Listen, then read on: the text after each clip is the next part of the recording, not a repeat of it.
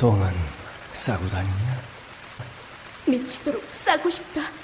빅동의 추억. 구렁이 똥 이뻤다. 하루에 두 번씩은 꼭 간 것 같아요. 속이 굉장히 편해진 것 같아요. 휴지에도 하나도 안 깔끔하게 끝나더라고요. 그만 넣고 싶은데도 이제 계속 나오더라고요. 눈 뜨니까 바로 화장실 가고 싶더라고요. 양은 정말 많았어요. 감당이 안 되더라고요. 너무 많아가지고. 검색창에 미궁 대장사랑.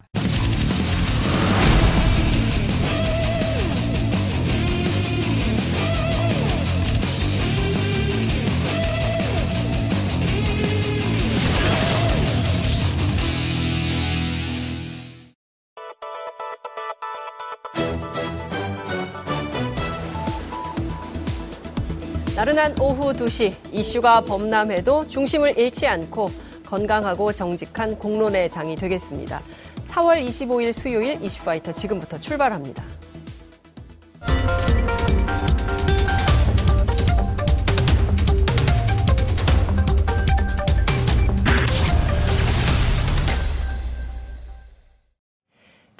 시민들이 꼭 알아야 할 알찬 브리핑, 깨알알 브리핑 시간입니다. 오늘은 김환 한결의 기자 나오셨습니다. 어서 오십시오. 네, 안녕하세요. 스타일이 형사 콜롬보 아, 스타일이에요. 네, 밝은 옷을 좀 입어보라고 그래갖고 아, 하얀 색깔 하얀 색깔. 입어봤습니다. 하얀색 아닌데.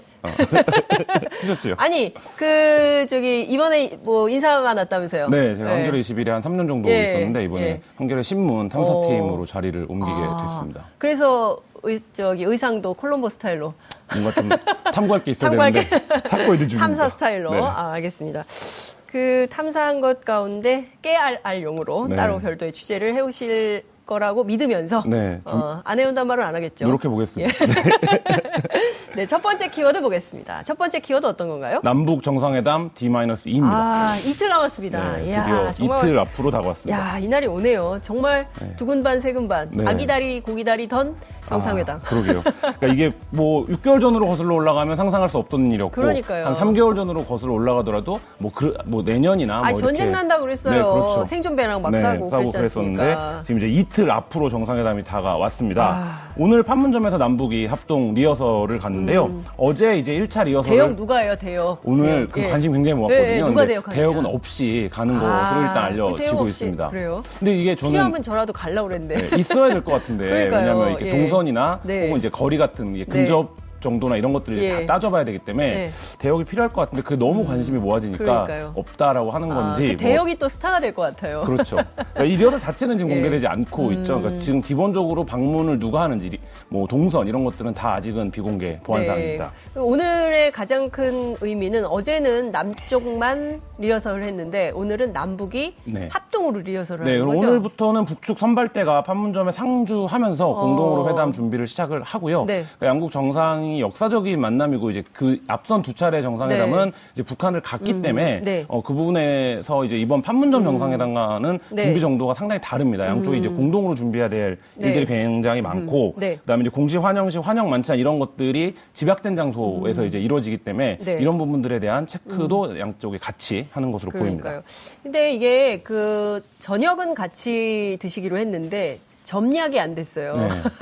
점약, 점심 약속이 안 돼가지고 점심을 어디서 잡수실까 이게 지금 초미의 관심사인데 어쨌든 첫 번째 내리는 것부터 차에서 내리는 것부터 해서 우리 기자들이 북측구역으로 넘어가서 생방송을 하게 되는 거잖아요. 네. 그렇죠. 뭐 한국에 벌써 많은 외신 기자들 와 있던데 네. 이 동선 어떻게 되는 거예요? 그러니까 지금 전체 일정을 생중계하기를 하고 한국 기자가 최초로 이제 북측 지역까지 넘어가서 그러니까요. 취재하는 게 어, 허용이 돼서요. 네. 굉장히 당일 그 좀 역동적인 어. 장면들을 예. 볼수 있을 것 같은데. 대한민국 기자들이요 세게 취재합니다. 네, 몸싸움도 참 잘하고요. 네.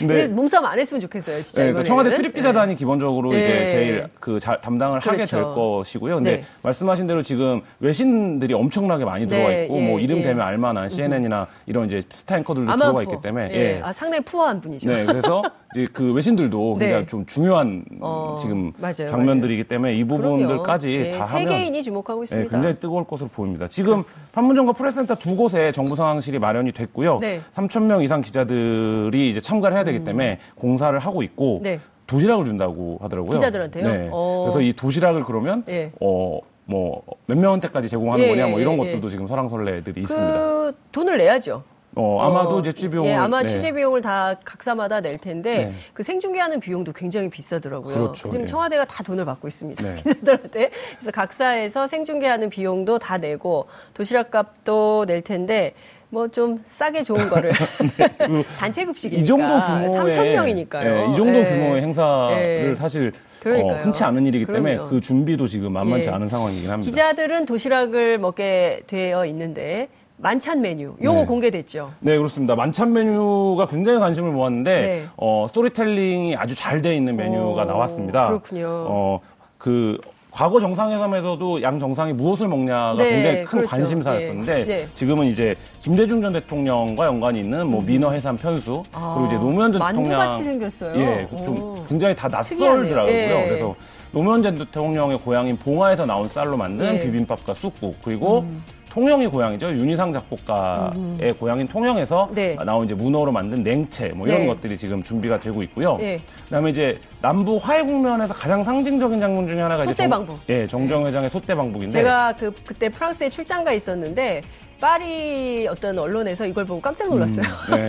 그 신문에 나왔더라고요. 굉장히 네. 이제 좀 놀라운. 퍼포먼스였는데. 그 네. 이제 소떼를 상징하는 충남 서산 목장의 한우가 또 준비가 되고요. 그렇군요. 요게 굉장히 특이합니다. 네. 스위스식 감자전이 준비가 된다고 해요. 오, 치즈가 좀 올라가나요? 음, 뭐 어, 저도 먹어보진 않아서 모르겠는데 스타일인가요? 네, Rösti라고 부른다고 Rösti. 하더라고요. 예, 오. 그게 이제 김정은 위원장이 유년 시절을 스위스에서 보냈기 때문에 그 부분을 좀 감안을 해서 아. 왠지 스위스 하면은 초콜릿이 좀 그렇죠. 뭐 들어가야 될것 입장에서. 같은데, 예. 그리고 마지 문재인 대통령의 고향인 부산에서 올라온 아. 달고기 구이 이렇게 준비가 된다고 합니다. 어, 달고기 구이가 저는 고기인 줄 알았더니 생선인가 봐요. 네, 그런가 봐요. 오. 그리고 한국 사람들이 제일 관심 많아 하는 것 중에 냉면. 하나죠. 예, 평양 옥류관 냉면인데요. 예. 이 옥류관 냉면이 제공이 될 것으로 보입니다. 그러니까 옥류관에 수석 요리사가 파견이 되고요. 네. 옥류관 제면기가 판문점 통일각에 설치가 돼서 역시 이제 아. 제공이 될. 제가 볼 때는 셰프가 직접. 예, 북한 예. 관련해서 김정은 위원장 리설조 다음으로 많이 언급되는 게이 옥류관 냉면인 것 같아요.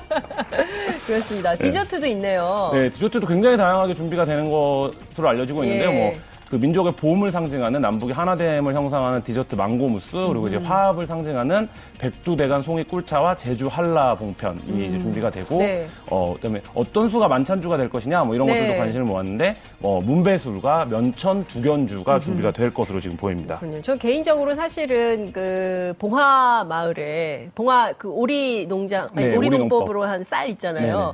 거기 쌀 아이스크림이 음. 참 맛있어요. 아이스크림하고 봉화 막걸리. 음. 이것도 괜찮거든요. 네. 그래서 어, 다음번 정상회담 때는 이 막걸리와 음. 쌀 아이스크림을 제가 강추한다. 이 음식이 공개가 됐을 때 네. 이거를 스토리텔링을 한 분도 참 대단하다 이런 네, 생각이 그러니까요. 정말 들 정도로 아, 예. 상당히 꼼꼼하게 네. 예, 이게 거의 그 다 이걸 사실상 이걸 다 대화체로 만든 거거든요. 그렇죠. 이 음식을 가지고 네. 누가 이런 걸 했을까 그분도 좀 궁금하다는 생각이 좀 드는데 어쨌든 이렇게 음식 하나 하나에도 분단 네. 그리고 화합 네. 그리고 분단을 넘어서 평화 통일로 가기 위한 그러니까 하나하나 드실 때마다 그냥 네. 드실 수가 없을 것 같아요. 아휴 남북 통일. 아유 네. 화해, 네. 화합 막 이러면서 드시지 않을까 싶은데 어쨌든 참 그 기대가 큰 남북 네. 정상회담입니다. 이번에 한 번으로 끝낼 것이 아니라 정례화 해서 네. 자주 만나고 해야 되지 않을까 싶은 생각이 좀 듭니다. 냉면이 배달된다는 거잖아요. 그렇죠. 역시 우리는 배달의 민족. 그리고 네. 오늘 아침 한겨레 신문 머리 기사로 보도가 됐던데 네. 판문점의 남북 상설 연락 사무소가 상설이 지금 중요합니다. 예, 상설. 상설 이 예. 중요한데요. 마련을 제안을 할 것이고 네. 음. 정부에서도 인정을 하고 있습니다. 그러니까 조심스럽긴 하지만 합의 가능성이 있다라는 거고요. 네. 어, 상설 회의체 성격을 지닌 남북 공동위원회를 정치, 군사, 경제 등각 음. 분야별로 구성해서 운영하는 방안을 북측에 제안하고 네. 어, 의제로는 의제로 합의가 될 것으로 보입니다. 사실상 남북이 같이 사는 거죠. 그렇죠. 러니까 개성공단에 네. 있었어요. 개성공단에 2층, 3층 나뉘어 가지고 2층이 남측이고 3층이 네. 북측인지 2층이 그 제가 이거 헷갈리는데 어쨌든 남북이 2, 3층을 쓰면서 계속 교류를 하면서 혹시 이제 상황이 발생하면 협력해서 풀고 이랬는데 그 92년 모든 나- 문제에 대해서 예, 이렇게 92년 되는 남북 고위급 와. 회담에서 원래 합의가 됐던 네. 내용인데요. 이제 그 이후에는 직통 전화 운용이 사실 제일 높은 수준이었고 말씀하신 네. 대로 개성공단처럼 아주 예외적인 네. 장소에서만 이제 이게 있었는데 지금 이제 이 상설 연락 연락 사무소의 의미는 남북이 이번에 만약에 네. 종전에 대한 어떤 큰 틀의 합의가 그렇죠. 존재한다면 그 후에 실무적인 것들을 판- 게 많죠. 예, 판문점에서. 계속 논의를 하자는 것이고요. 네. 또 이것의 의미는 정상회담의 정례화 의 의미도 갖고 있습니다. 그러니까요. 그러니까 어, 전화 뭐 좀 간단한 건 전화로 말씀하시고 더 간단한 건 문자 메시지 어때요? 돼요? 북한에서도 평양에서도 카톡? 카카오톡은 네. 쓸수 아, 있다고 텔레그램 하니까요. 이런 거. 예. 어쨌든 그런 식으로 계속 대화를 하면 어느 날 아, 통일은 됐어. 네. 이런 식이 되지 않을까 그리고 이게 싶습니다. 그 기존에 지난번 정상회담 이후에는 경제 분야의 네. 협력이 주요한 방점을 찍었는데 네. 이 상서 연락사무소의 의미는 이제 이 경제 분야를 넘어서 모든 분야로의 교류와 협력의 확대 이렇게 그렇군요. 보시면 될 것 같습니다. 그나저나 점심은 어떻게 먹는 거예요? 점심이 너무 어. 궁금해요. 혹시 문재인 대통령께서 어, 북측 구역으로 넘어가서 또 근데 냉면이 왔기 네. 때문에 거기 가서 드실 그것 점심은 같아요. 제 네. 생각에는 각각 이설주 아, 예, 리설주 여사. 여사가 예. 음. 이제 오느냐 안 오느냐 그리고 이제 오는 것으로 지금 보이는데 거의 그렇더라고요. 그거를 위한 어떤 세션으로 남겨둔 게 아닌가라는 아. 생각이 듭니다. 그러니까 지금 따로 별도의 포토 세션을 마련한다는 거니까요. 네. 근데 시기적으로 보면 그게 이제 점심 무렵에 예. 리설주 여사, 그러니까 예를 들면 리설주 여사를 동행하는 거가 이제 북한이 정상국가로 진입했다라는 그렇죠. 걸 이제 과시하는 네. 퍼포먼스이기 때문에 점심은 아마 그렇게 이루어지지 않을까라는 생각 듭니다. 어때요? 그 풀밭 많을 텐데 네. 이렇게 그 도시락? 타놓고 도시락 아,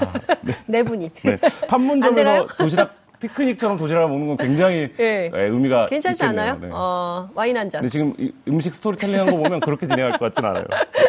알겠습니다. 자, 아, 기대가 돼서 제가 막 너스레를 네. 마구마구 떨고 있다는 점 예, 양해 부탁드립니다. 자, 두 번째 키워드 보겠습니다. 두 번째 키워드 어떤 건가요? 개헌 외 안해입니다. 이거 왜 안 하는 거예요? 네? 문재인 대통령 유감을 강력하게 표가, 표명을 했습니다. 자, 이제 문재인 본- 대통령뿐만 아니라 국민들도 유감일 것 같아요. 네, 본인의 상식으로는 납득할 수 없다 이렇게 이제 표현을 했는데요. 음. 네. 개헌안 철회 여부는 남북 정상 회담 후 숙고에서 결정하겠다라고 밝혔습니다. 네. 어, 국회는 원래 헌법 개정안이 공고된 날로부터 60일 이내에 대통령 개헌안을 표결했어야 되는데요. 음. 네. 뭐 이번 지방선거 때 개헌을 하겠다라는 건 문재인 대통령뿐만 아니라 여야 모두의 공약이었는데 이 부분이 지금 사실상 무산된 것에 대해서 어, 문재인 대통령을 포함해서 그 개헌을 기대했던 많은 국민들이 좀 실망감을 보이고 있는 상황입니다. 그 국민 개헌안이 네. 나왔을 때 하나하나 조국 민정수석이 설명을 했잖아요. 네. 사흘 동안 나누어서 설명을 했는데 들어보고 아, 들어보니까 이 정도로 개헌을 한다면 이거 참 괜찮겠다. 네. 어, 직접 민주주의 요소도 확대되고 그리고 국민들이 참여할 수 있는 여지도 커지고 그리고 또 또저 뭡니까 네. 기본권 분야도, 그리고 예. 저 사회경제적 분야도 확대되고 이런 건데 이거를 왜 안 하는 겁니까? 왜 이거를 반대하는 겁니까? 누가 어. 야당 때문이죠. 뭐 정확하게 이제 자유한국당 때문이라고 볼 수 있는데요. 자유한국당은 애초부터 6월달에 개헌을 하면 곁다리로 이루어질 수밖에 없다. 그리고 이제 6월 지방선거 구도가 자신들에게 불리하기 때문에 근데 전 그게 이해가 안 가요. 왜 개헌이 자유한국당에게 불리한 거죠? 그러니까 6월 지, 이 자신들이 주장하는 개헌은 네. 재앙적 대통령제 폐해를 없앨 수 있는 권력 구조 개편이 네. 담겨야 되는데 네. 이 내용이 어, 국민 개헌안이 나오기 전까지 제대로 논의가 안 됐습니다. 네. 지금 국회에서 제가 이제 5당이 토론하고 이런 것들을 지켜보면 사실 이 부분을 제외하고는 쟁점이 크게 없어요. 그러니까 근데 그러니까요. 이 권력 구조 개편을 둘러싸고 네. 언제 이 개헌안을 하는 게 유리하냐 불리하냐 이것에 대한 정쟁 때문에 사실 이번에 개헌안이 무산이 된 상황이죠. 이거 참 말씀하신 대로 정쟁 때문에 개헌을 헌법 개정을 국민 전체의 삶을 규정하는 가장 중요한 지표인 헌법 개정을 자신들의 정쟁의 수단으로 삼고 그렇죠. 안 하고 있다. 네. 저는 정말 저 국민의 한 사람으로서 이해가 좀 안 되는데요.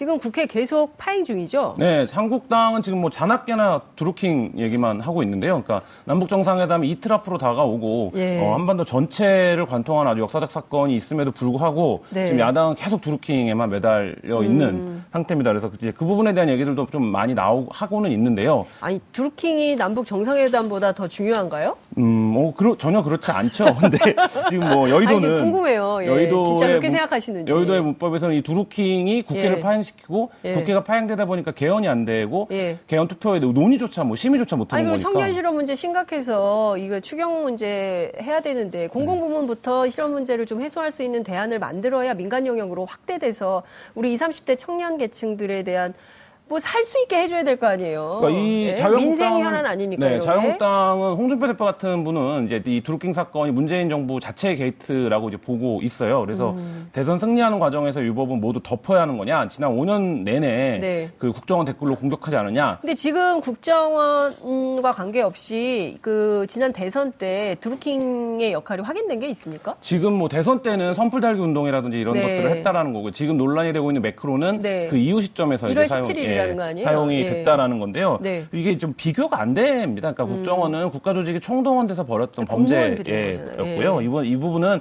아무리 넓게 보더라도 어, 민간인이고 지지자가 네. 후회했던 거기 때문에 예. 뭐 직접 비교가 무리함에도 불구하고 이거를 이제 대선 댓글 개입 사건이라고 부르는 것 자체가 네. 그 지난 이제 2012년에 있었던 국정원의 대선 댓글 사건의 프레임에 음. 네. 이제 기생해서 네. 음. 이 사건의 볼륨을 크게 보여주려고 하는 좀 그 야당의 프레임 공격이죠. 그러니까요. 그러니까 누가 보더라도 드루킹이라는 사람 그리고 드루킹이 일단은 정치 브로커로 네. 보여요. 지금까지 나온 사실을 종합해 보면 그렇지만 국정원 그리고 사이버 사령부가 했던 것은 공권력이에요. 그렇죠. 공권력이 네. 그 민주주의를 유린한 사건이거든요. 선거에 개입을 했기 때문에. 근데 그러니까- 지금 이거를 동등 비교를 한다는 건 말이 안 되는데 그럼에도 불구하고 야당이 계속 의혹 제기를 하고 문제 제기를 하는 이유는 경찰의 수사가 믿을만하지 못하다 이- 이렇게 보기 때문 아닐까요? 네, 경찰의 초동 수사가 실패했다라는 건 뭐 진보 보수할 것 없이 지금 지적을 하고 네. 있고요. 경찰이 사건을 인지하고 수사를 시작한 이후에 이 사건을 감춰왔고, 네. 그다음에 초반에 진행했어야 되는 압수수색이나 계좌 추적 같은 것들 하지 않은 게 네. 음. 청와대의 눈치를 보는 게 아니냐, 권력 실세가 연결돼 있으니까 오히려 이제 그렇게 경찰이 초반에 좀 실기를 했던 게이 네. 사건에 대한 의혹과 어, 음모론을 키운 측면이 분명히 있고요. 음. 다만 이런 측면은 있습니다. 그러니까 아직 재정적인 부분이 네. 정확하게 드러나지 않았기 때문에 네. 그 오늘 보도 등에 따르면 애초에 선거 기간 중에 선관위가 네. 이 드루킹 일당의 계좌를 확인을 했었고 네. 여기서 이제 뭉칫돈 뭐 8억 이렇게 돈들이 있었는데 네. 이 돈의 출처가 어디냐 뭐 이런 부분들에 대한 규명은 여전히 좀 필요한 부분입니다. 이렇게 네. 되면 지금 현재 드루킹은 직권나 그러니까 그 어, 업무 방해 혐의를 네. 받고 있어요. 그러니까 그 이 업무 방해는 네이버의 업무를 방해한 그렇죠. 혐의죠. 예. 근데 만약에 그렇게 해서 실제 재정적인 부분이 연관이 되어 있다면 지원을 받았다면 네. 음. 이 부분은 공직선거법을 적용할 수 있는 여지가 분명히 있고 네. 뭐그 부분에 대해서는 이제 수사가 필요한 그렇죠. 상황입니다. 제가 보기에는 이게 검찰이든 경찰이든 빠른 수사가 필요한 것 같아요. 그러니까 특검법을 통과 안에 만에 네. 이것도 지금 국회에 계류 중인 것인데 이 논쟁을 다 기다리는 동안 검경이 아무것도 안 할 것이 아니라 빨리 수사 속도를 내서 실제 자금이 연관이 돼 있는지 그렇지 네. 않은지 이걸 좀 확인을 좀 해봐야 되지 않을까 싶습니다. 아이고 시간이 다 됐는데 세 번째 키워드 얼른 보겠습니다. 네이버 달라질까입니다. 네이버요? 네. 어. 이 드루킹 여론조작 파문이 결국 네이버를 덮치고 있는데요. 네. 네. 이버가 오늘 뉴스 서비스 댓글 개편안을 발표했습니다. 네. 뭐 대응책으로 공감 클릭수 제한, 동일 기사 댓글 작성 제한, 연속 댓글 작성 간격 증가 뭐 이런 것들을 제시를 했는데요. 네. 어, 그동안 언론계랑 전문가들은 outlink 방식으로 전환해야 된다라고 했습니다. 네. 이게 뭐냐면 네이버의 기사를 찍고 들어가면 네. 그 기사를 네이버 페이지에서 보여주는 게 아니라 예. 그 언론사 페이지로 이동할 수 있게 이렇게 그렇죠. 이제 그게 outlink라는 예, 거죠. outlink 방식으로 운영 되는 네. 포털들도 있습니다. 뉴스 서비스가. 근데 네. 네이버는 이 부분은 다음은 어때요? 다음? 은 outlink로 outlink 나가는 방식. 나, 예. 방식이 있죠. 예. 이 부분은 아직 근데 그, 왜 이건 안 하는 거예요? 어, 이게 돈이랑 연결이 되어 돈이요? 있습니다. 예. 아, 그, 조회수. 예, 그 1천회당 그러니까 배너 광고 기준으로 해서 네. 1천회 정도 조회를 하면 1,000원 정도예요, 광고비가. 아. 그러니까 당연히 네이버 입장에서는 자사 페이지에서 아하. 조회가 이루어져야 네. 광고 단가를 높일 수 있는 거고 아. 그러니까 이 부분들이 첨예하기 때문에 네. 그 언론사들은 어, 네이버 입장은 이 부분을 그래서 기사를 돈 주고 우리가 전재료를 주고 쓰고 있는 것이 아니냐 음. 네. 뭐 이런 입장이고 이 부분이 뭐 수년째 지금 해결되지 않고 있는 부분 중에 하나입니다. 글쎄요. 제가 보기에는 참 우리나라 같은 편집권을 가지고 있는 형태의 포털 서비스 이것이 유지가 되고 있는 나라가 우리나라가 좀 네. 독특한 구조인데 그 구글만 하더라도 저렇게 안 하잖아요. 편집 기능이 없잖아요. 네. 근데 저렇게 하는 것에 대해서 언론사들이 계속 문제 제기를 하고 있는데 그것 때문에 편집권 때문에 네이버의 영향력이 더 커지는 측면이 있어요. 그렇죠. 예. 그러니까 네이버가 지금 뭐 하루에 4천만 명이 방문을 하고 음. 하루에 뉴스를 네이버에서 본다라고 말하는 사람이 1,300만 명 정도니까요. 저도 네이버에서 봐요. 네.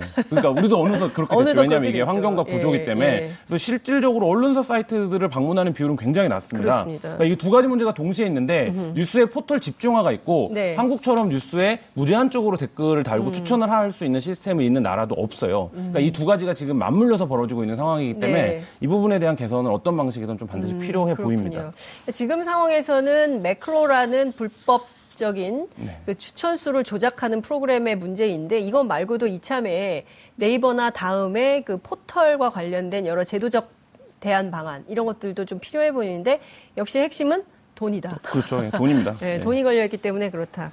안타깝습니다. 하여튼 오늘 말씀은 여기까지 듣겠습니다. 고맙습니다. 네, 감사합니다. 여러분들께서는 지금 생방송으로 진행하는 장윤선의 이슈파이터와 함께하고 계십니다. 오늘 방송 좋았나요? 방송에 대한 응원 이렇게 표현해주세요. 다운로드하기, 댓글 달기, 구독하기, 하트 주기. 더 좋은 방송을 위해 응원해주세요. 그리고 2부도 함께 해주세요.